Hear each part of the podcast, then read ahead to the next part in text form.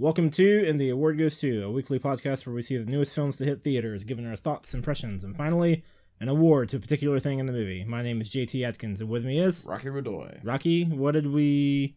Uh, first of all, Happy New Year's. Yes, It's- Happy New Year. it's uh, it's our first episode of 2018. It it's not. It's not going to be our top 10 of 2017 though. We're going to do that probably next week. Yeah, it'll be our next but- episode. Yeah. Yeah. Uh, but we're just doing a regular movie review on this one. But yeah, it's our first episode of 2018. Hopefully, everyone's New Year's off to a good start. Mhm. Um, what are we?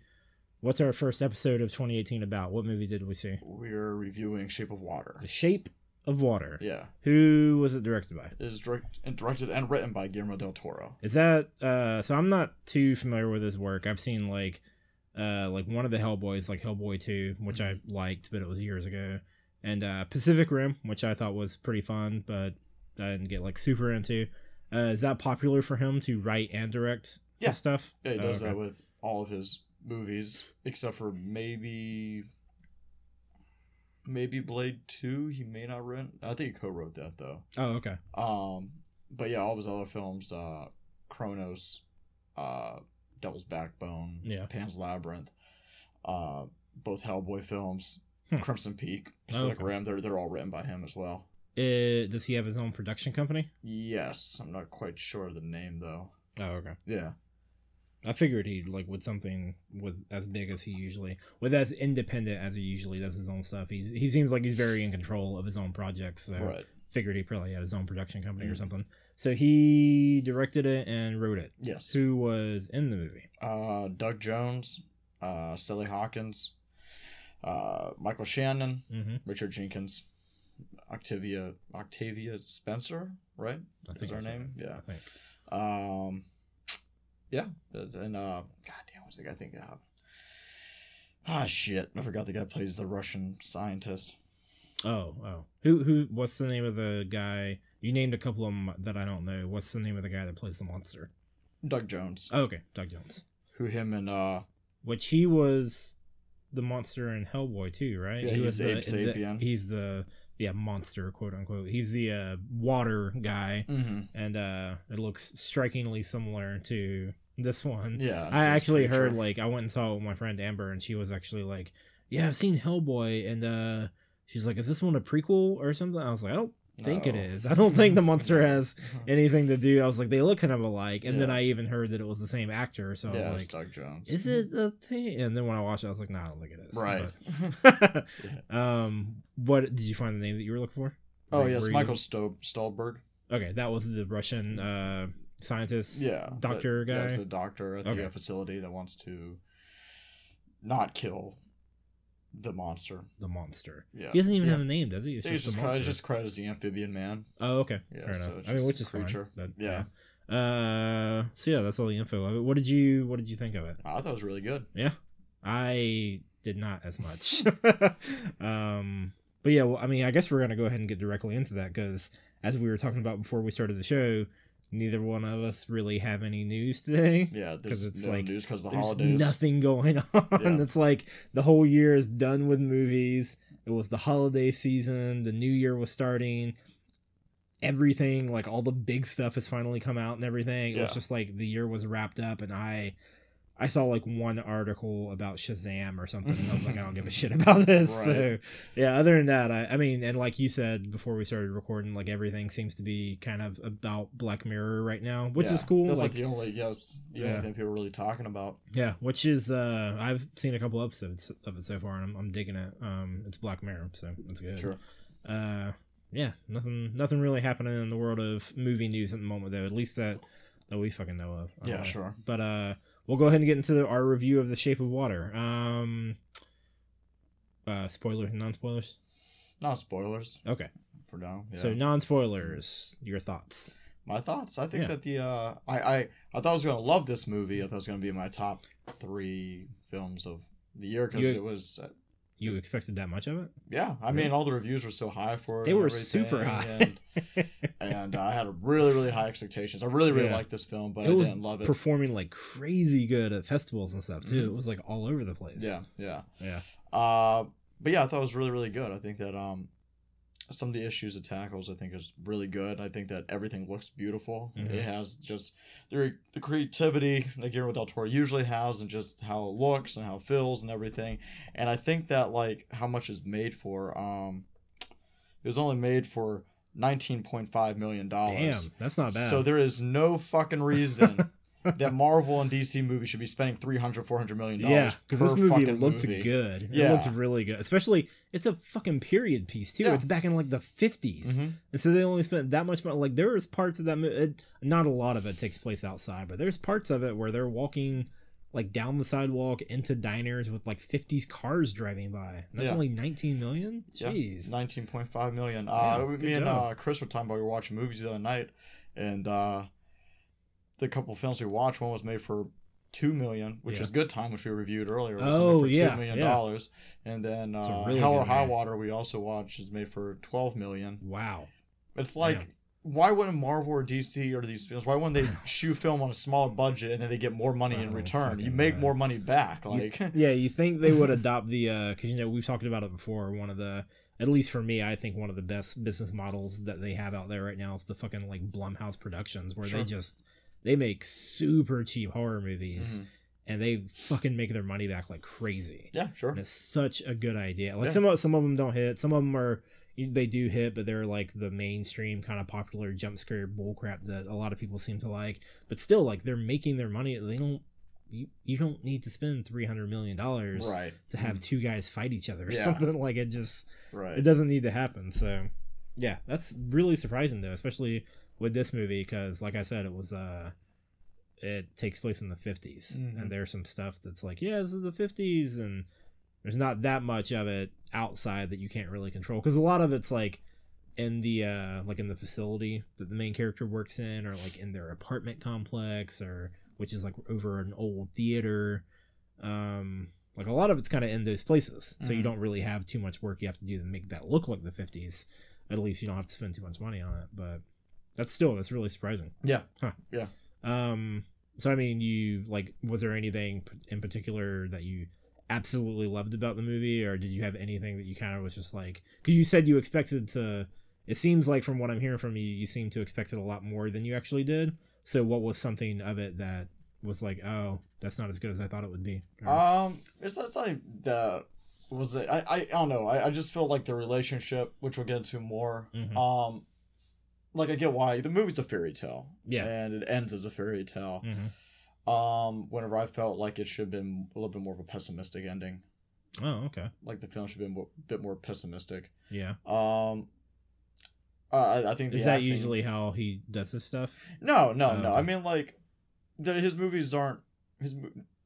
There, there's a general misconception that his movies are horror films. His, Yeah. he doesn't make horror films. He makes movies with monsters in them. yeah yeah And his, um, some of his stuff seems like i've never really considered him like a horror guy yeah, but some of his stuff just seems like the the things that he can imagine seems kind of unsettling a little bit yeah, right. almost in like a more lovecraftian lovecraft lovecraftian version of like david lynch or something Yeah, right. that's what i've always seen from his stuff mainly from the stuff i've seen of like pan's labyrinth or whatever Right. and it looks a little weird Yeah. but i didn't think it would be like scary scary unless you were like a kid or something Mhm. but i don't know Yeah, no, I mean he makes fantasy films. He makes fairy tales that are dark. He Yeah. makes dark fairy tales, which is a, which this is. Um, even in how the movie starts, it has kind Oh. of like a narration, Yeah. of like a, almost like the opening of a fairy tale book. yeah yeah exactly Um, so I think that um, I- I, guess it's just some of the stuff, and there's a couple scenes where I'm like, eh, yeah, I, I don't know if this is needed in here. It can get cut. Yeah. I don't know if it's supposed to be funny or not. It's you know, already a pretty short movie, though. so- not Yeah, that yeah, long. yeah, yeah. I it, it felt long to me I didn't think. It, I, I think that it I was think like it moved really fast. It was like Dunkirk and Blade Runner 2049 levels of Oh, long for me. I'm sitting there watching No it and I was like, when is this over? yeah, I don't agree with that. I think I think it just kept on moving, but Oh, at a pretty man. brisk pace. Um, yeah, I don't think there was too many throwaway scenes. There's like just a couple that are in there that just like ah, Yeah. I don't know how I feel about this. I didn't really like. I didn't really think there were too many throwaway scenes either. Mhm. It's just that a lot of the stuff that was happening in the movie with the characters and the plot and the, like the story and everything, I just didn't care about. Really? Like, I was trying to get invested in it, and I just couldn't do it. I like the uh, Sally Hawkins, the lead, Mhm. the lead uh, actress. Uh, what's her name in the movie? Do you remember? it? Uh, don't remember z- um, God damn it! Hold on, Yeah, I had it for a second. Uh, Ali- Elisa, Ali- Elisa. Elisa Esposito, okay. Eliza, Eliza. Eliza, Eliza. yeah, Okay. yeah. Okay. I, I, I like her as a character. Mhm. I just didn't get invested in like anything that she was trying to do and i like the idea of like the monster i just like didn't get into i felt bad for him at like some points kind of like where it's really obvious where they're doing stuff and it's like all right well of course i feel bad for the guy but yeah i don't know. There was like nothing that just really like dragged me into the movie. I was pretty into it for maybe about the first 10 or 15 minutes and then it just felt like it wasn't really gonna go anywhere at least for me. And so Mhm. that's where i kind of like fell out of it. I was like oh this isn't like i just i just didn't feel like too much happened. And so i was kind of bored Well, I mean, it's not a big high adventure film. it's, not. About, yeah i wasn't expecting it either. It's about prejudice and it's about people being lonely yeah at a time whenever there really wasn't a big spectrum of being different. yeah yeah You know, the i think one of the characters in it is uh gay yeah, he's gay, 50s, and he, it's just there's no place for that in society. yeah. Um, at that time, and he's he's he, his character's really good. Richard Jenkins' character's Mhm. really good. He's Yeah, he so good. lonely, and he's so you know, he's such an outsider because he just doesn't fit into that time Yeah. period. Yeah. Um, and uh, he just keeps on getting keeps on hitting roadblocks just in his life. I Yeah. mean, that don't even have to do with his sexual orientation, but just yeah like yeah other like things his like personal projects that he's trying to work yeah. on yeah just in his life. Um, and Sally Hawkins, you know, she she's um, Eliza is just she's just mute. She's lonely, and hmm she doesn't feel like anybody understands her. And um, I love the idea of that Mhm. following a not even just a silent protagonist, but a like actual mute protagonist Mhm. who's communicating through actions and you know uh, sign language stuff Mhm. like that. Like I like the idea of it, and I I like the idea of bringing two, uh, not necessarily mute, but un kind of unable to communicate uh like people. You bring them together and you tell the romance story about them and Mhm. so it's uh eliza and the merman or whatever and uh he can't he's not a human so he can't talk and she is a human but she's mute so she can't talk and so i like that idea and bring it and like having them uh having them bond through her kind of teaching him some words through sign language and him kind of getting some of it but yeah i just don't care about this movie oh man what did Oh, I was hoping it was gonna be good. I was hoping It I was is gonna good. Like, that's, yeah, yeah. Sorry, It sorry. It's it's it's re- being good is a relative term. yeah, It's it's, It's for a- it's a whoever. matter of opinion. yeah, it's for whoever likes it, and I didn't like it. So I'm not saying that the movie isn't good because it seems like a pretty well done movie. Mhm. I just didn't care about like anything in it. really. like, Anything. I was So trying. What all so didn't you hard. like about the film? It was it was mainly the characters. Really? like none of the characters in it like made i i liked michael shannon's character. Mhm. i liked his. And then i realized like nothing it, it just felt like nothing was really happening with him. Like i liked uh eliza when she was first introduced. And then i was like okay well she's just lonely and wants to be with this guy uh this monster guy. And so they're hanging out and chatting. So that's it and then like michael shannon's character i'm like okay he's like the bad guy who like wants to make sure they keep this monster here. And he's like trying to do experiments on him because like he's under pressure from his like supervisors and like people like his people higher than him in the government like wanting other purposes for the monster and all this kind of stuff. So like he's under pressure from all that so he's trying to perform with that. But like he establishes his power uh through like control of like other people in the facility mo- more sp- like specifically like eliza and the other uh, octavia spencer's character i can't Mhm. remember her name but they're like you know janitors in the place Mhm. and they're women in Mhm. the 50s and so like he's establishing control over them and that's how he kind of gets his power like he that's how he gets off and so i like that idea of the character and then I just felt like that's all it was and i wasn't doing it like i didn't feel like he really had an arc or anything that that's the thing like i kind of feel like no one really has arcs in this movie like eliza's character kind of does because she eventually um she like acts on her stuff and takes actions and does some other stuff as we'll get into in spoilers. But yeah, I just like I did I just didn't connect with any of the characters. Yeah, I uh I mean the whole idea is that that it's a monster movie but the monster's a human. Yeah, yeah. Um and like most fairy tales, most fairy tales don't have a lot of characters with arcs. It's supposed to be a love story, but the thing about it is is that um I don't know. I can't really talk about with uh uh without spoilers, but it's really a woman that's lonely and trying to find a something that she can connect to. Yeah. And she's like, well, this doesn't understand, and people don't understand it like they don't understand me. But the thing about the arc is that she falls in love with something that doesn't comprehend love. Do you, do you think the Monster Man doesn't comprehend love? I don't think he does, and I think Okay. it should have been more of a point. That, that- Oh, that's okay. what it should have been, is that she falls in love with it.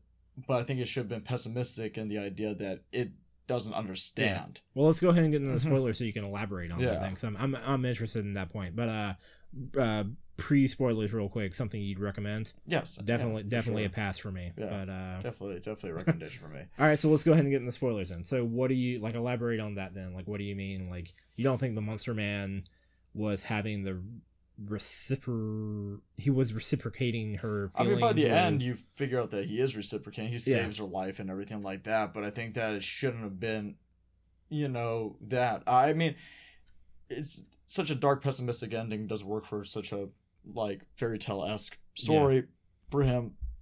Where if she just gets killed at the end, he doesn't heal her and just like goes and leaves. Like, like it definitely has like almost like a dog type of sensibility. Like a dog can tell whenever you're sad or something Okay, like that. You know, so Richard Jenkins is sad and all that, or he hurts Richard Jenkins at one point, like kills him or whatever. yeah, But I think that was just like kind of second nature, like it's just something he realizes. I don't think he comprehended fully Oh, what happens. Just like he doesn't comprehend love, but she's in love with him. So I think that's like you fall in love, like a woman falling in love with a fucking wolf or some shit yeah, where it's like I'm in love with you, but you're an animal and you don't comprehend it. It's a different kind of love. Like affection is different on both sides of the spectrum. So you don't you don't think he was feel so you don't think he was feeling anything when she was there like in the facility with him where she's like the only one treating him kind and Well, yeah, I mean, just like a dog that you're nice to. yeah Like whenever you're nice to an animal, they're going to react to you. You know. yeah Then she kidnaps and keeps him there and everything. Like she fucks it and stuff. she fucks. She fucks it a couple times. but it's like Uh, it's animal nature fuck you Yeah. know so um she uh um the thing is that he it should have been more on the side of he doesn't fully understand which i think is something that's going through like um like i think there's a lot of scenes where she's like trying to communicate to and he's just kind of like doing the same thing like egg like oh egg okay. Yeah. Whatever but he doesn't understand what he's doing you know? That's- it's not like a that- toddler or anything like that. that's something that I felt like was going on a little bit in the movie is that like or at least I questioned was when they were communicating when she's teaching him words through sign language I was like yeah we get the subtitles here like he's saying it back but does, does he fucking know what he's saying? Does he like? Does he understand that he's communicating something back? Like, what's going on here? Yeah. And then later on in the movie, after I guess like he spends like what maybe a week or two with her outside of the facility after he escapes, and like, so maybe he did learn some stuff because it seemed like they were actually talking at one point. Mhm. So like, I guess he learned how to communicate, but Yeah. it still wasn't on like a crazy good level. It was just basic stuff. But, Yeah, sure. I don't know. Um, yeah, I, I think that he just needed to be. It needed to be fully at the end of it. It needed to be him just kind of like going off on his own Yeah. and her being alone still. Like that should have been the, the ending, but What do you Why do you think it should have been that way? because of what made sense. Like having him as a character just like falls in love and all that stuff. Like, why? Yeah. Like he doesn't understand people. Like he does. I don't feel like he fully understands people. Like, do you do you feel like it just wasn't like do you think that was the director's intention or do you think that's something that you're just like this character makes sense this way and so it should have been this way like do you think in the movie he doesn't do you is it is it that you think he doesn't understand it or like like in your head like is it do you think he shouldn't have understood it and he does or do you think he actually doesn't I think that he was trying to. I think that he understands it to some extent. And I think Guillermo del Toro was trying to show in different scenes that he doesn't fully comprehend, but she really wants him to understand. Like, in her mm-hmm. mind, he does understand. Yeah. And by the end of it, whenever they end up together or whatever, was him like, oh no, he got it. He understood and everything. Like, but it's also like, I mean, it, it, it, it kind of was, or it was kind of like it to where it's like, oh, well, I'll connect this person, like, you know, somebody's pet, and oh, you hurt my master and I attack yeah, uh, yeah. retaliation. Yeah. Um, the only thing that kind of takes away from that is that at the end is um, they're kind of ending up together. But I think that it really, I, I think that he did for the most part really go through with what it said, where it's just like she's in love, but it's more one sided type love. yeah You know, like he's he's reacting to what she does. It's not anything that he's doing on his own. yeah Like she has to keep him alive. She has to like. There's a part where he's looking out in the rain. He sees the water. He wants to leave. He wants to go. yeah But she's like, she can't take the loneliness coming back of, hey, I, I need you in my life because I have nothing else. yeah You know. Um, and it's, it's it's it's so very sad. Like it's just it's a really sad film if you really think about it. But um, I just think that by the end of it, it was like the happy ending, but I think it should have been a little bit darker of an ending for me. so what Yeah. what do you think ha- what do you think happens after the ending where uh where because like they get tracked down by uh the guy michael shannon's character Mm. um he shoots her and him Mm. Uh the monster comes back and like heals himself kills michael shannon heals eliza when they're in the water together Hmm. and then makes her fucking scars into gills Yeah. Yeah. so what do you what do you what do you think happens after that They go and live happily ever after. she's she's gonna be a water creature now Yeah. There's no place for her. Like yeah. She she doesn't fit into the society of the 50s you know or whatever. She's a woman. She can't speak. She, Yeah, she yeah. has her only friend is a elderly gay man. Yeah. You know it's she she doesn't have anything going for her. No no and, definitely. uh, yeah. she has to be looked out for by other people. Yep. not only him but octavia spencer's character. Mhm. like there's just it, it, she's such she's a really tragic type character i think. Yeah, um yeah. The only thing I think that could have been taken out of this movie though was um the Russian storyline. Like I get it was supposed to go with the Russian scare of the fifties and all that, yeah but they could have just taken all that out and just had him be a regular scientist that no wanted to yeah help. He didn't there, have to there was like some like space race subplot double- stuff yeah. like, uh, he had to be a double. He'd had to be a double agent. I, I mean. I, I I didn't mind that stuff in the story. It just wasn't really needed. Could have taken that out, just make him a scientist that wants to help yeah yeah and trim it down a little bit. Um, I don't know. Uh, what were your thoughts? I don't Um, I don't have too many.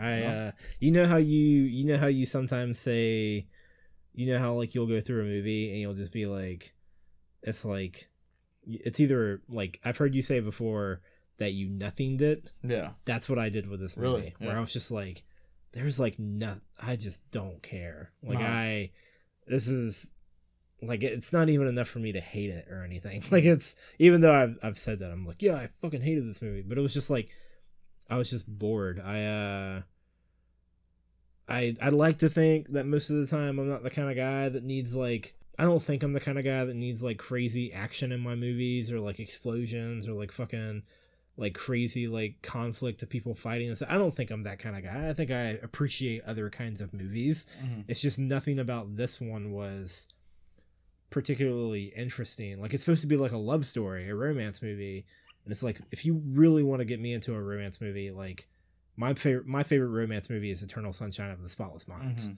It's like I kind of need something a little interesting going on, like Mhm. some we- like something like kind of intriguing kind of happening.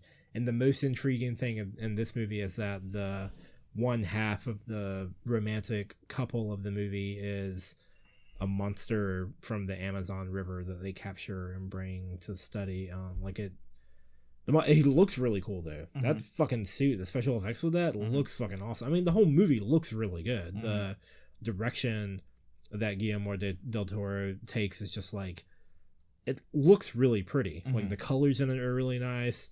The set locations, the care, like how the characters are presented, like their makeup and like everything. Like the when something like happens, it can be like really weird and cra- like where uh, Michael Shannon's character gets his uh, fingers like bitten off and stuff, Mhm. and there's like blood everywhere, and he's you can see his hand, and then he gets them put them back on, but they're just like rotting Yeah, off, rotting and off, yeah. which I didn't really like understand if it was like is that a metaphor for something? What's, yeah, it's, what's it's up? a But it's it's uh it ties back into almost like what he was saying in like the bathroom. Like it's just he's he's so strong headed. Like where he was like, yeah, a man can either wash his hands before or after he goes to the bathroom. A man that washes his hands twice. that's probably my favorite scene of the movie. And uh he's just like standing there like Superman with his hands on his hips, yeah, like peeing. you, you ever see people piss like that in bathrooms? I hate when people pee like I've that in never seen Really, you never like seen it? Oh my no. god. I hate when people piss it. like that when they just sit there with their hands on their hips and just peeing like "Ugh." the fucking urinal. I hate that shit. I don't think I've ever Um, seen that. Yeah, uh but yeah, I don't know if I consider romance film though. That's the thing. I don't I don't consider romance. movie. Really? No. It absolutely is. It's not though. it is. No, it's not. Yeah. What, what would you consider a romance then? Like, what do you consider a romance? I consider a romance film whenever both characters know that they're in a romance. So, so you don't think a romance movie could be a romance movie if it was just about unrequited love, where one person is wanting the relationship while the other one isn't? It No, isn't because no, it's just a drama then. Okay, I think a ro- ro- romance film is like it's romantic, and this Yeah. film isn't romantic. It has visions of a lonely person romanticizing a situation. But wouldn't that be considered romance though? Is that the romance that she's imagining and that she's trying to establish and she's trying to portray and it doesn't end up or it does for her, I guess in the and that's the thing, like it does end up becoming that for her in the end. So wouldn't that be a romance? Like I think it's just it's just a fairy tale. I don't think it's a romance. okay. Yeah, like I wouldn't call I wouldn't call Sleeping Beauty a romance film. Really? Yeah, I would call it a fantasy film. It's or a fairy tale. It's a it's a cartoon fairy tale film Yeah. that has romantic qualities in it. I wouldn't call, you know, Okay. things like uh science fiction with a big romance in a, rom- a romance film, like Yeah. uh with a big love story going on throughout it. I mean, I mean, then we're just getting. I think we're getting into technical like multiple genres and subgenres, and so Mhm. like, I think you could like for for like the amount like you, you know how some people they'll just sit here and be like, oh, it's sci-fi, apocalyptic, blah blah blah. Like you have like three fucking slashes like describing what it is. Mhm. Like I think you can do that, especially with this one because it's very. I think it's very heavy-handed with romance stuff. Even if you don't consider a, a romantic movie primarily, I think it still could be considered be considered a romance movie in some way, just because the main plot of it revolves around the romance. Or Yeah. even if it is just a one-sided romance, it revolves around Eliza trying to.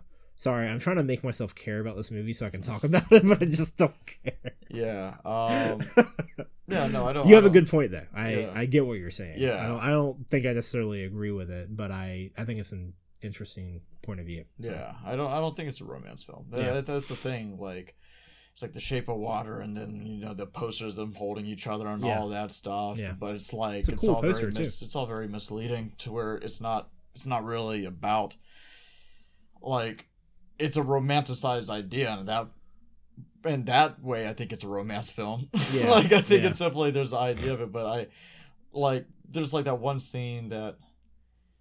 I, I don't like it because I don't know if it's supposed to be funny or not hmm but it's like that dance segment. There's like Oh, there's yeah. like weird thing where she starts singing. Yeah, and then yeah, it's like she her and the monster are like dancing to like a big band and it's like Yeah. all majestic and black and white and stuff. I, I had mentally checked out long before yeah, that scene. yeah, but but the thing is that she's having these things and she's singing that song to the monster at the Yeah. table and stuff. But it's like it's not him like oh it's like we're in love. He's just saying like I'm eating fucking eggs, you know. And it's her though. She's like, so, so what? So what do you think it is then? If it's not a romance, If it's not romance, I think it's Just a, a just a, it's just a fairy tale. It's just a like, fantasy drama film. thing? Yeah, yeah. Hmm. It's a period piece fantasy that happens to have a monster and a crazy woman that can't talk in it. do you think she's really crazy though? I mean, she falls No, in no, love. she's, she's. I mean, she's not. I, I think I because I think part of the you know part part of the thing of the movie is that like establish it's it's asking that interesting question that we ask sometimes. I I liked more how the Planet of the Apes trilogy asked it. You know, something that's not human.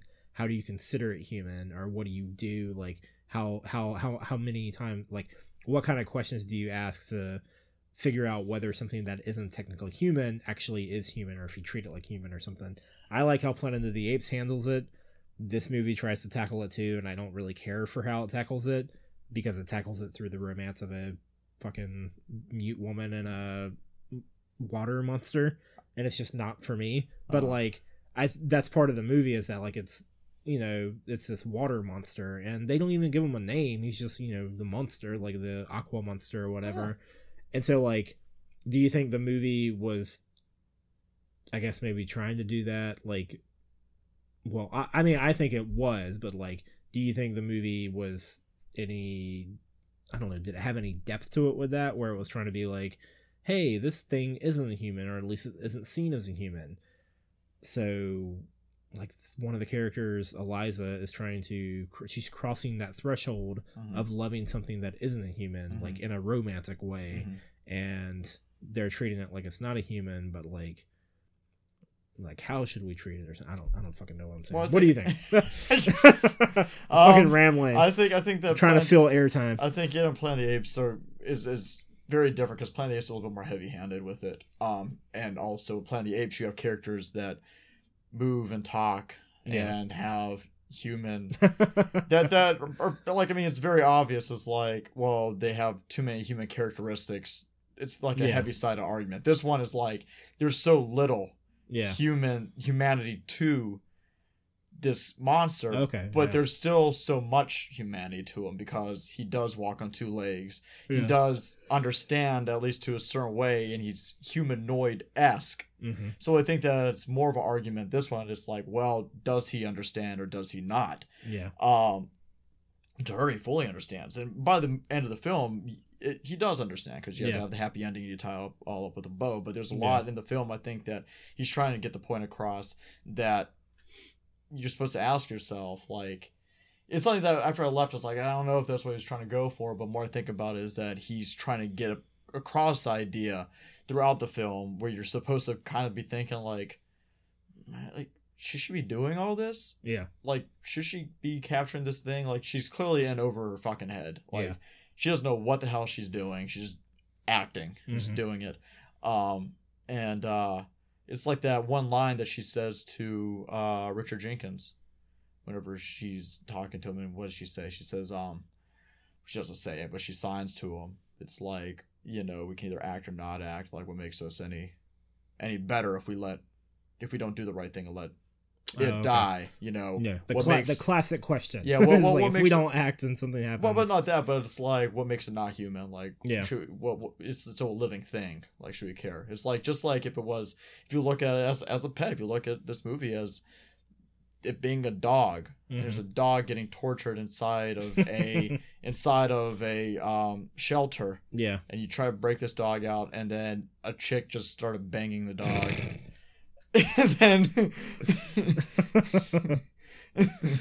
um then uh then be like okay I, I think it's supposed to be more like that it's like it's a creature it like does it Yeah. understand or is it just doing what's in its nature and understanding like Mhm.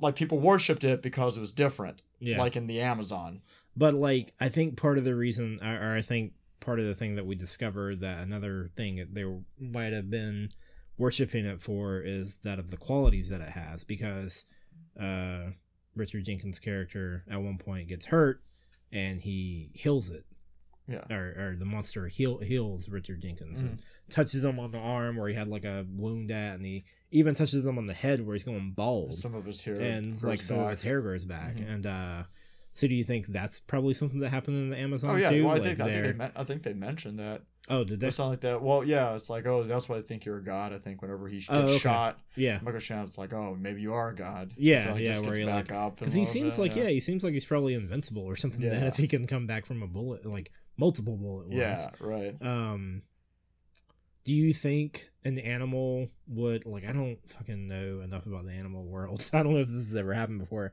Do you think he could be considered kind of an animal then if like does not does it not show more human characteristics of him if he noticed not only that someone was hurt, but even that they had something they didn't like about themselves. hmm And he he gives them that gift of Mhm. like he he heals them. So he's like, "Hey, you're hurt. Here, this will help. Let me heal you." But hey, I've also noticed you don't like being bald. Yeah. Here, let me touch your head and heal that for you. So Yeah. like, so not only does he heal him when his life, quote unquote, is in danger, because it's not, but like he, you know, he's probably he could probably pick up on that. That hey, this guy's hurt. Let me help him real quick.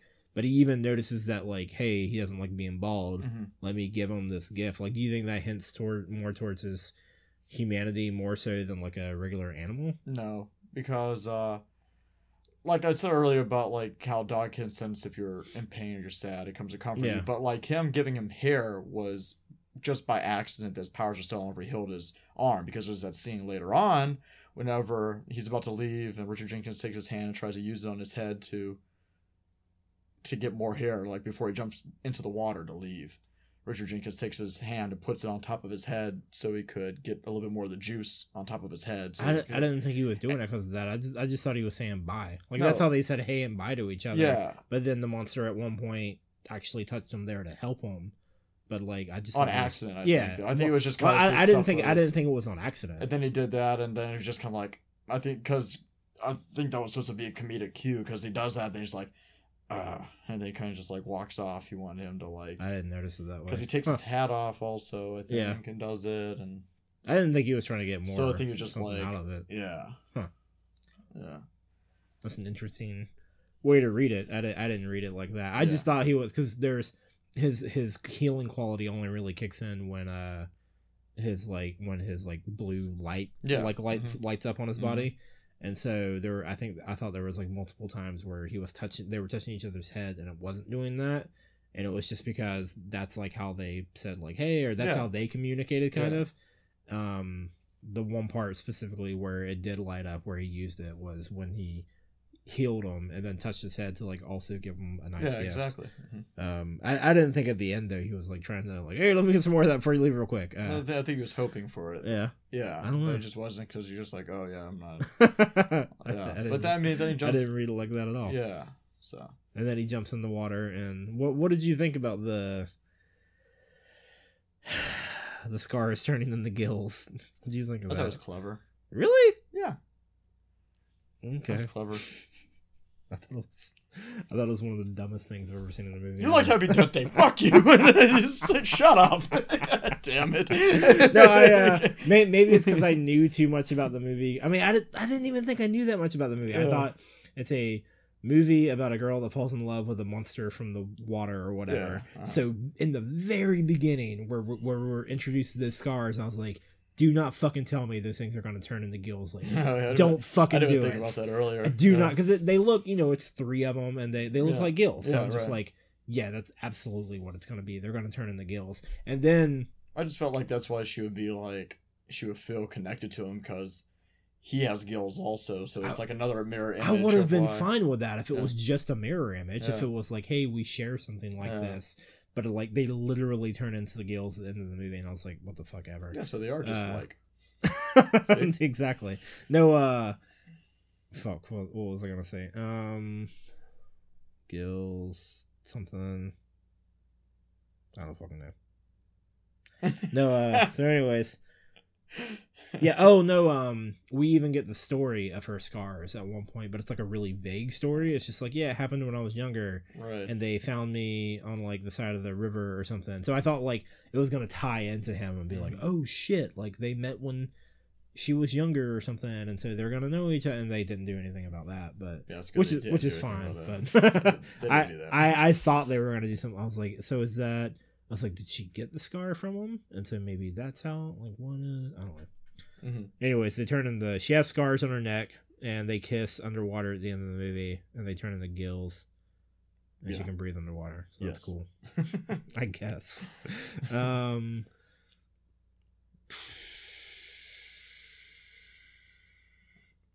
Yeah. Michael. So I mean, Michael Shannon was cool. You liked his character in it. Oh, that was great. Yeah. Yeah. I thought that he was just chewing scenery the whole time. I thought he was really good. Yeah.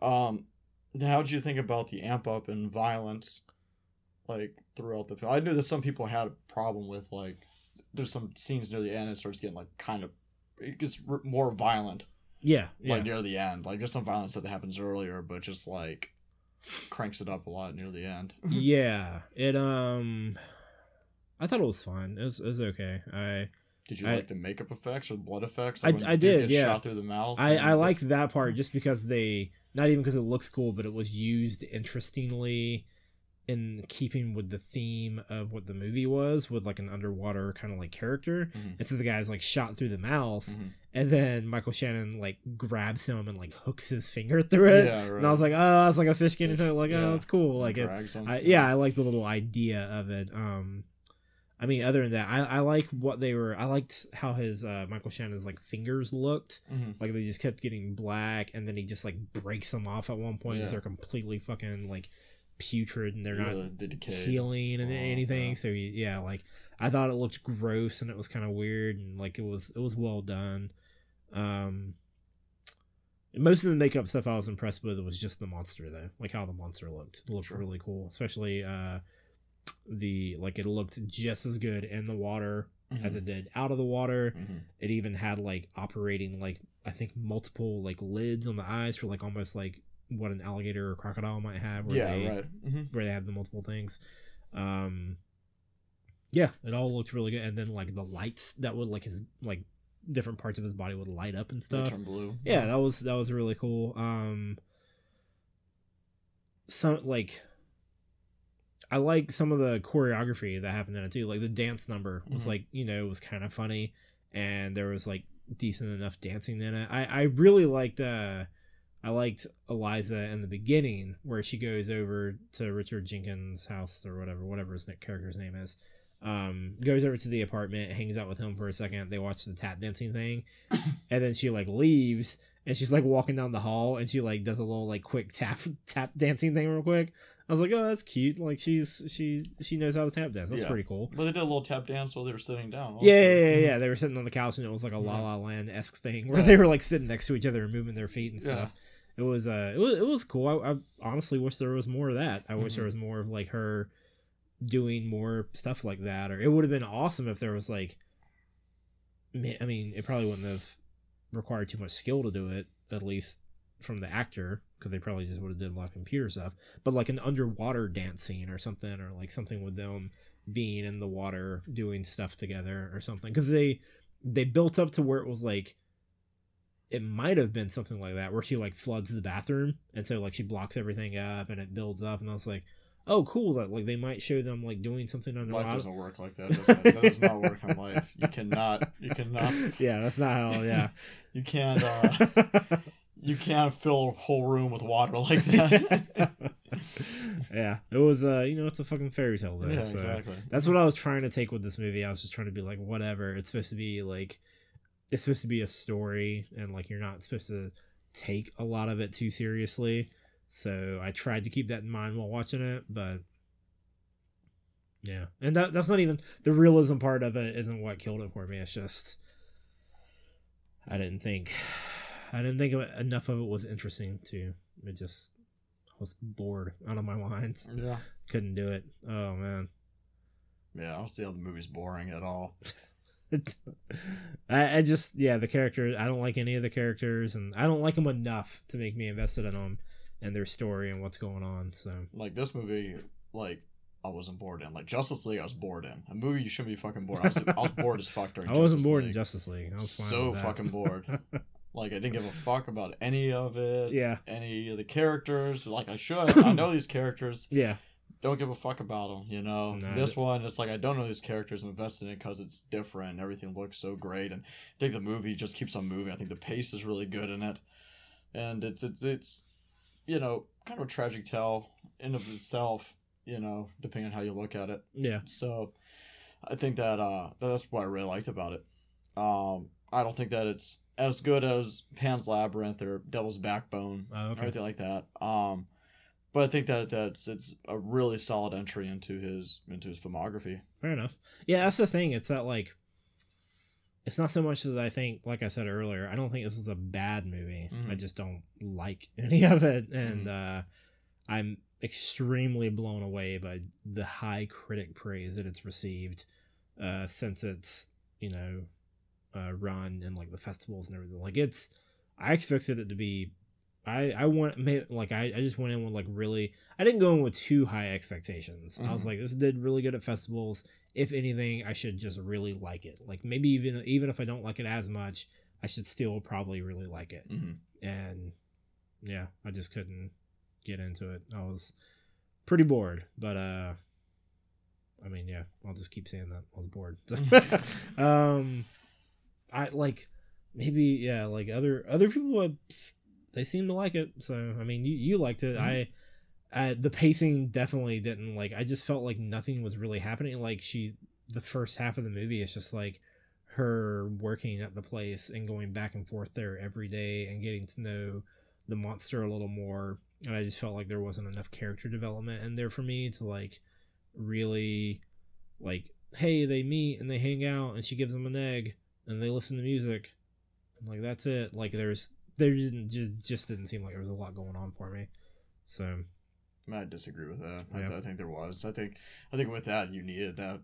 You know, didn't need to heavily establish it too much, but establish it enough that they you hang, have them hang out a couple times. You montage the rest of it, yeah ti kind of time lapse it, and then like she breaks them out and keeps on moving.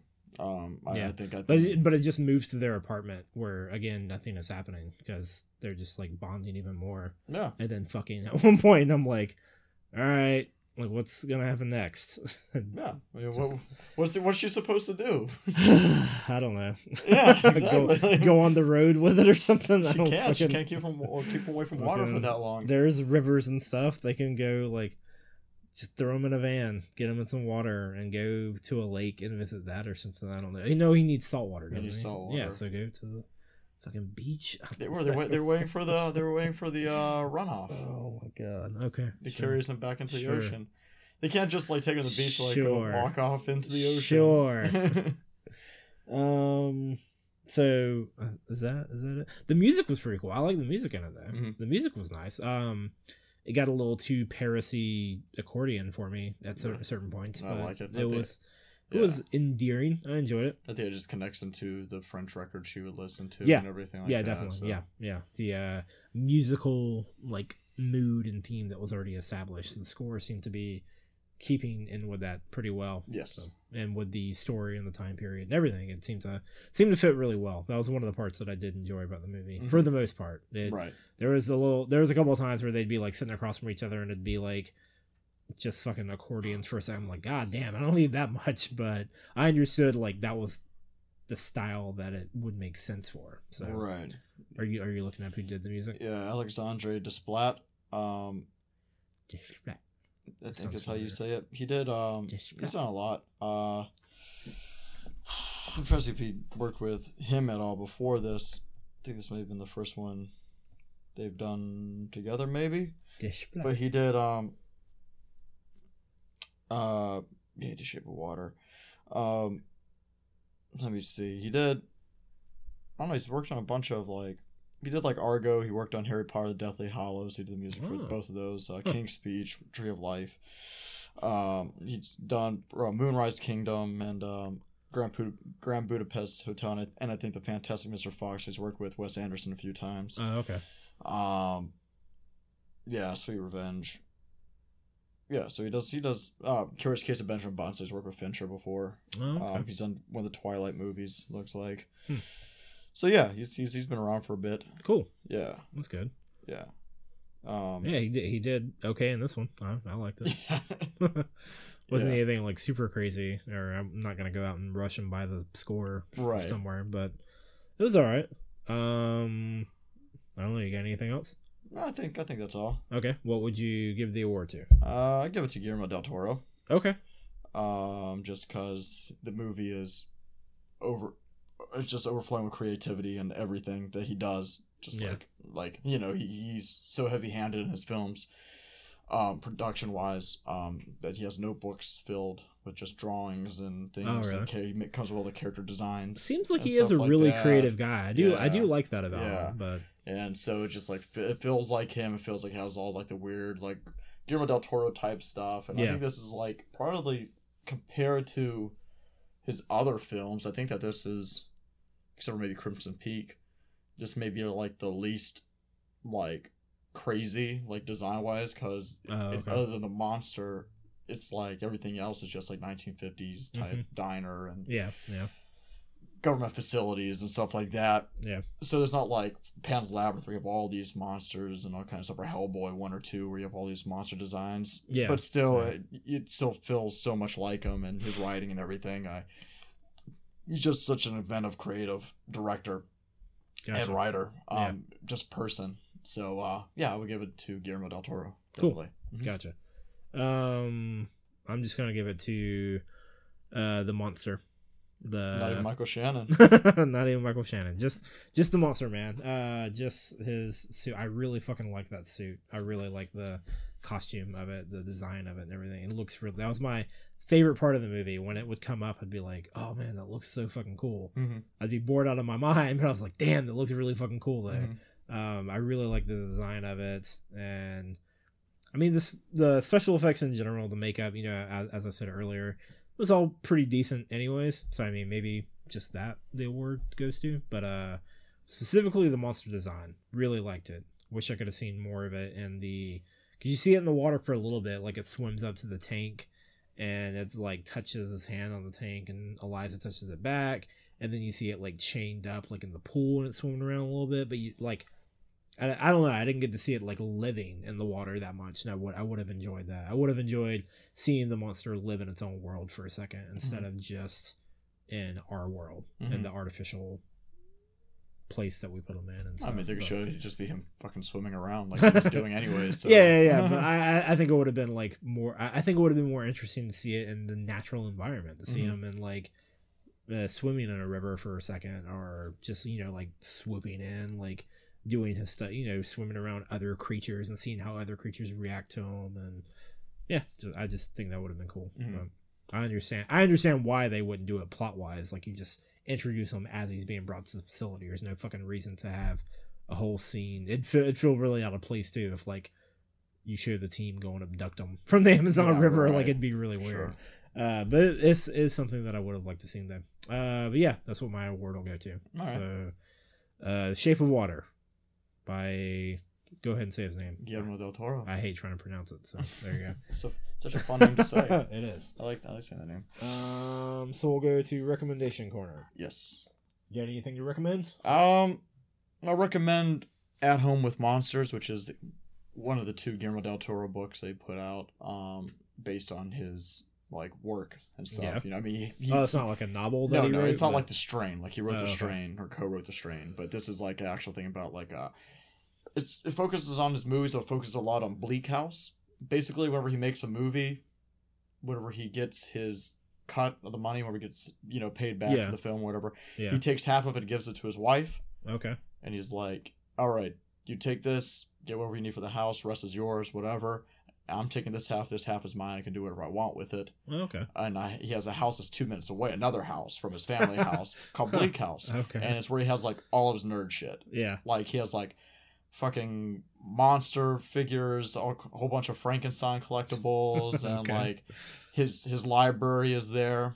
Um, and it looks like it's always raining in there. It's like LED screens or whatever, and Huh. it's like raining, and it always sounds like raining, and that's his library. Yeah. And he has like he had like the world's greatest, has the world's greatest um, wax sculpture person in the world he has different like wax dummies during like throughout there, like highly highly detailed ones. He has an H.P. Lovecraft one. Okay. He has one of uh, uh, Boris Karloff being put into the Frankenstein makeup. So it's like the Boris Karloff is like shirtless and has like the cup Yeah. tea, and he has like he has like the Frankenstein masking applied to him, and Huh. like the guy putting on there. He has like an Edgar Allan Poe.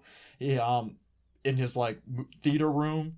Um, on the couch, he has uh, Regan oh, from okay. uh, The Exorcist, Oh, okay. and she's like in a blanket, so he like sits there and watches like movies with her or whatever.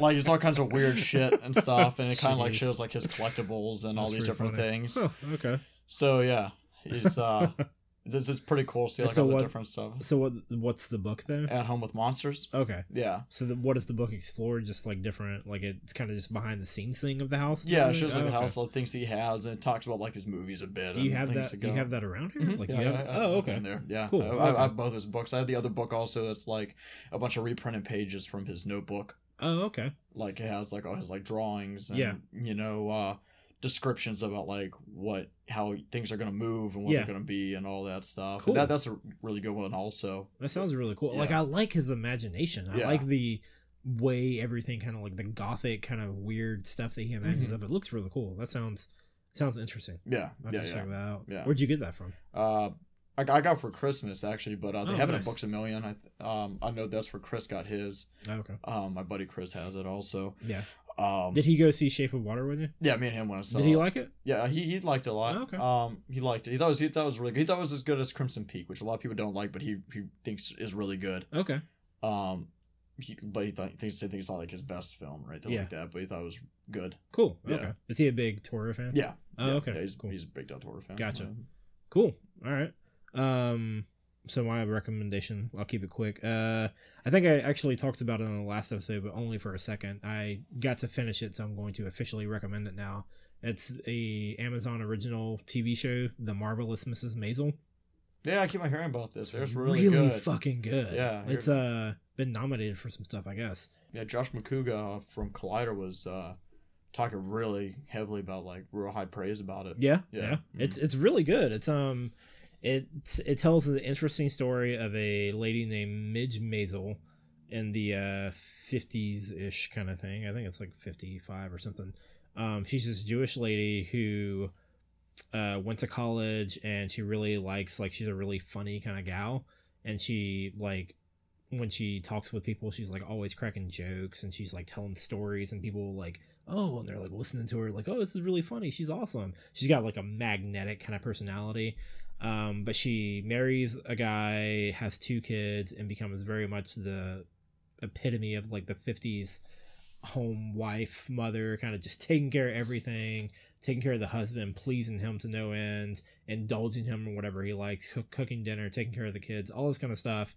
And like so the guy works and he uh he he works at a like some kind of business but he also wants to be a stand-up comedian and so like he goes and does his own stuff and she like helps out as much as possible. She goes and like takes notes for him and she's like hey so here's how people respond to your jokes that you were saying and like she takes in like a pot roast to the person who owns the club and it's just like hey can we get a better time slot for my husband to perform? Here's a pot roast. You want that? Like it's just like she's helping him as much as she can and he's like not good. Uh, uh, and so uh she's actually the funny one and so like the whole idea of the whole uh show, at least the first season of the show is that within the first episode he leaves her and she like kind of loses her shit and actually goes and like gets drunk and performs at the place that he does stand up. And she goes up and just like grabs the mic one night and starts like ranting. And she's like in a really wet raincoat like drunk off a bottle of wine just like spewing shit. And people are like dying laughing just like cracking up like crazy and uh the one of the people who owns the bar like hears her and is like hey you're really fucking good. Like this kind of talent and stand up comes like once in a decade and you're it so she's the lady's like i'm gonna be your manager and you're going like we're gonna do this. And she's like all right. So the whole uh it's eight episodes and the whole thing is like her midge trying to define herself and explore her new life of like i'm not gonna be with my husband because he like fucking left me. So i've got to figure out how to be a mother to like kids that i have Right. which isn't a big part of the show like it's actually not too big of a focus like her taking care of her kids because she kind of has her parents to help out too mm, but a lot of it is like her trying to uh she like enters the workforce for the first time and she's going and performing at stand-up clubs like every night of the week and just trying to figure out like what her you know tight 10 is going to be like Right, she needs sure. like a good tight 10 to like like fucking get in there tell some jokes get out and there's it's just really good stuff the i can't remember the main characters uh i can't remember the actress's name but i think she was in she was either in Gilmore Girls or she had something to do with it because the show is I think from the creators of Gilmore Girls okay. and uh it's it's really funny though. I never watched the Gilmore Girls, but Mhm. I've heard I've heard like okay things about it, but this one's like super funny and it's an interesting viewpoint on like stand up comedy, just like how the world of that works and what, especially back in the fifties, like who all went around trying to. I don't think any of them are like really name like actually named stand up celebrities. Right. They they like reference some in the in the show, but I don't think any of them that are actually portrayed in the show like are famous ones. I think they're just like fictional characters. But no, it's it's really good. There's eight episodes. On Amazon. It's only the first season. And it's called The Marvelous Mrs. Maisel. Mhm. And it's really I'm pretty sure there's going to be another season. Yeah. Um, it's pretty solid. So yeah. Cool. definitely definitely worth Yeah, checking I've out. only been hearing really good things about it. Yeah, it's really. I just like randomly checked it out because I was like bored one night and saw it on Amazon. I was like, "What the hell is this?" Like, fucking all right, Right. I'll just watch it. Let me see what it is. And within the first five minutes, I was like, "Fuck, this is really good." Yeah. One one of the things that I do like about it is that, um, like it, it's there's something that I do like and something that I don't like. So something that I don't like about it is that it gets very the writing of it, the dialogue feels really fake sometimes because it's extremely rapid fire. Mm. And so like I don't know if this is something that they're trying to do because a lot of the characters in there are Jewish, but like the people say stuff to each other and they repeatedly say it, and so they'll say the same thing over and over again Mhm. and like they say the same it's almost like a it's a more exaggerated version of like Seinfeld, where like if you know if a Seinfeld joke is Mhm. going and they Right. keep on saying the same thing over and over again, and that's kind of the funny part of it is that they keep saying the same thing over and over again. That's what this show does, but it does it like almost every scene on every episode on there. Like it just it it gets carried away with it, so that can get old sometimes. But one of the things I do like about the show, I, one of my favorite things, is that there are a buttload of long takes in it because they like it's not even anything like really heavily choreographed but they just let the camera roll and they let the actors it's not even improv either. Like it's they know what they're saying they have a script but they let the camera roll and they let all the actors like live in the frame of the camera for a second. And so like people are walking in they're walking out like other people are coming in to say stuff like there's a conversation going on and the camera and they'll like take it from this room to this room and the camera follows them and it's all really well done Mhm. like and they just there's almost every scene just about every scene in the show is a fucking long take Right. it'll be it'll like it won't cut away for like a minute Mhm. and people will just be having a conversation it's really well done too i'm not sure who the director is of uh like i don't know if it's like the same director on almost every episode Right. because they look really Pretty similar, pretty yeah. so whoever established that kind of frame for it they followed it pretty well and Right. uh it stays pretty consistent throughout the show So this is your second favorite show next to Walking Dead. right no, no, but uh, it's pretty good. It's uh definitely one of the better shows I've seen this year, so that's been really nice. It was a nice surprise. It just came out of nowhere. Um, but yeah, the it's good. Amazon original. Amazon original. Yep, it's on there. Marvelous Mrs. Maisel. Uh, Cool. Check it out. And I think I got a lost update real quick from Megan. Let's see, because I texted her earlier. And she got back to me. Um, so she's just ticked off that uh, remember the flash forwards that I talked about last time? Yeah.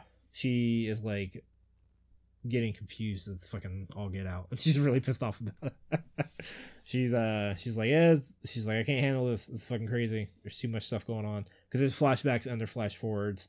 And then the new people that are on the island now that were quote unquote coming to save them, uh she's getting like a bad vibe from them because they're all kind of weird. And uh they found out that in the survivors on the island found out that everyone off the island thinks that Oceanic Flight 81115 crashed and everyone was dead because there was like news articles about it and stuff and they said they found the plane and all the bodies so now all the survivors on the island are like what the fuck are you talking about like Right. we're alive and off the island everyone's like yeah Oceanic 815 yeah crashed all those people died that's so sad and like so no one knows what's going on with that so Huh. she's confused with that uh she thinks it's a cover up from the Dharma Initiative, which I will neither cur- confirm nor deny. Um, but yeah, That means, that means it is. It is. Dharma did everything. um, yeah, maybe. It's uh, yeah, she's she's in her regular state of being with that show, which is confused. I've got to figure out how she can finish it though too, because I guess it's getting taken off of Netflix soon. and Oh, she's wow. only on like season four, and I have season four and season five on Blu-ray, so I don't have a season six. Maybe I can maybe I can get season six on Blu-ray and get it to her sometime. But Mhm. uh, yeah, we got to figure out something because she's not gonna be able to watch it once it gets taken off. So I've got I've got the other two seasons. I'll get that to her. But that's Lost with uh, Megan. She's more than halfway done. She's Yeah. on season four. It's pretty good. Yeah, there's only uh, six seasons, so she's getting there. She'll probably have it done in the next couple months. Um, that's it for that though. Uh, let's see. Yep, that's it for everything. Um, anyone has any questions, comments, or concerns? They can hit us up on the usual spots: Twitter, Facebook.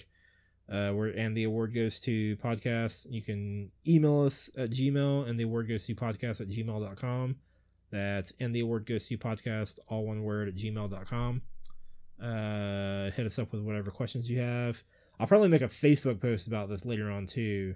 Those usually seem to get a little bit more um, attention from folks, but I want to know what people's like favorite movies of 2017 were because, like we said earlier, we're going to be our next episode is probably going to be the top 10. Yeah. So we're both going to have our own individual top 10 movies of Yeah. 2017 that we're going to go over bit by bit Yeah. and talk about, and we'll have some honorable mentions and Yeah. some other stuff too, some other categories Yeah. that Some will. other miscellaneous categories. yeah, yeah. uh, but that'll probably be our next episode before we launch fully into 20. I mean, there's still some 2017 movies I want to see, but uh, Yeah, but they aren't going to get released until January, mid January. Which we'll review those because it's fuck you. It's January, meaning no new good movies are coming out. It's Yeah. about whatever studios put out all their shit pile films. yeah, yeah. Like fucking Liam Neeson train movie that looks really bad. you see the previews for that? I didn't know. It looks No. really bad. I'll take your word for it though. The one I didn't want to say, I didn't want to say on the podcast though. Uh, I was talking to you about it before, Annie. You were just like, whatever. the one thing I came out of the movie theater really excited about when I saw The Shape of Water was a preview for a movie called A Quiet Place Mhm. with Emily Blunt and John Krasinski. Yeah. That looks amazing. Yeah. It looks so They fucking gotta be cool. really quiet because there's creatures allegedly, I guess. And if Oh, you make any noise, then they know Yeah. where you are. which yeah, is pretty common with everything. But I mean, I guess it's extreme. I'm like, yeah, I usually make a lot of noise. You can tell where you are. But I mean, it's an extreme, I'm just sitting here an wondering like extreme amount. I'm just yeah. sitting here wondering, like, so none of them snore when they sleep. Yeah. Hopefully, they're not farting or anything. The, Like, be- the best thing in happens when they sneeze? is they don't really make noise. The kid catches the fucking house on fire. Also, but he like knocks it over. It's like, yeah, I and, know. And then it shatters and it catches fire. It's like you're fucking up on every level looks right so now. fucking good. Yeah, I don't know what it is because like I thought it was people at one point. I was like, wait a minute, are these people getting hun- hunted by other people? And then there's this really weird shot of like a staircase with like Claw marks. claw marks. And I'm Mhm. like, wait a minute, what the fuck? And uh, yeah, the whole movie, like the whole uh, the whole preview is like everyone's communicating through like sign language. Like you see them sitting around the dinner table and they're talking. Uh, when they walk somewhere outside, they're walking barefoot on like sand that they poured out of bags, Yeah. so like they don't crunch leaves under their Yeah. Oh, yeah. Super interesting. I thought that was Yeah. so fucking I don't know. interesting. It could be good. They're playing Monopoly with like little pieces of cloth Yeah. and like rolling the dice on like the carpet, so it Yeah. doesn't make it. God damn, it looks so fucking Yeah, cool. it this seems definitely interesting. I don't know. I don't know how I feel about it. the preview. I got excited for was the new Wes Anderson film. really? Yeah. I like Wes Anderson. Fair enough. Yeah, I mean, I don't like Wes Anderson. look how look how crazy and creative it looks. Like, look at it. Yeah, I'm good. Dog, Isle of Dogs. I'm good. I just can't stand his like, especially in that trailer for that movie. I was like, Jesus fucking Christ, I can't take it. He's too, he's too exact with his camera shots, and it feels unnatural for me. Like he, well, it's supposed did- to feel unnatural because I don't think that he is exact as much as he just sets the camera down in a weird angle or Well, like a it real does- like. it doesn't even feel like he does, or at least in this movie, it didn't feel like he was doing any weird angles because everything was like 100 Yeah, percent straight. completely centered. Yeah, exactly. That's what And that's I what I meant to say. I couldn't by that it. being weird. Yeah, yeah, yeah. It, it's like, I mean, I guess that it is weird because it's like offsetting in that way or something. But yeah, no, I wasn't really excited for that movie. I think it's gonna be but great. Maybe maybe we'll do an episode on. We're definitely doing an episode on on on a quiet place. I have got to. say, Oh my god, I'm excited for that. Yeah, But we'll yeah we'll trade off. You have to go see a quiet place, and then I have to go see the dog movie. So. Yeah. yeah. You see uh, Well, dogs. When when's the, when's the dog movie come out? February. Oh, okay, so that'll be sooner then because the Quiet Place comes out in April. Yeah. I was literally when I saw this, I was like, is this a fucking Cloverfield movie? What's going on here? Mhm. And it could be, It but it like it. doesn't. Yeah, it doesn't have Cloverfield in the name. It, yeah, I'm super. That became like my most anticipated movie of 2018. Like I know there's other movies coming out, and I, for superhero movies, I just kind of give a pass to them. Like yeah, Black Panther, yeah, Aquaman, yeah, Infinity War. Like I'm gonna see those anyways, and they're either gonna be fun or they're not. Whatever. This is the and you know Solo's coming out too, but this is the first movie where I was just like really intrigued. I Mhm. like didn't know anything about it. It came out of nowhere, and it looks like such a fucking interesting premise. Mhm. And it looks intriguing because I don't know what's going. On. I like that's how like that's how I want to see like that's what I want to see in trailers. Like I want to be like, oh, what the fuck's happening? Right. I want to like have that make me want to go see the movie, and I thought that that trailer did it really well. Uh, so we'll see. Hopefully it doesn't. Hopefully it's not a big pile of shit, but we'll we'll find out. right. Um, but yeah, if anyone's got any other favorite movies of 2017 that they want to get to us, let us know. We'll uh, mention them in the comments of our next episode we do. But I'll, I'll also post this on Facebook so we can get some feedback from some people to see what. Cause there was a lot of good movies last year, so Mhm. Yeah. I'm interested to hear Yeah. what people liked. Yeah, for sure. Absolutely. Yeah. All right, well, we'll see you guys uh next week probably. Yeah. All right. Right. Bye. Bye.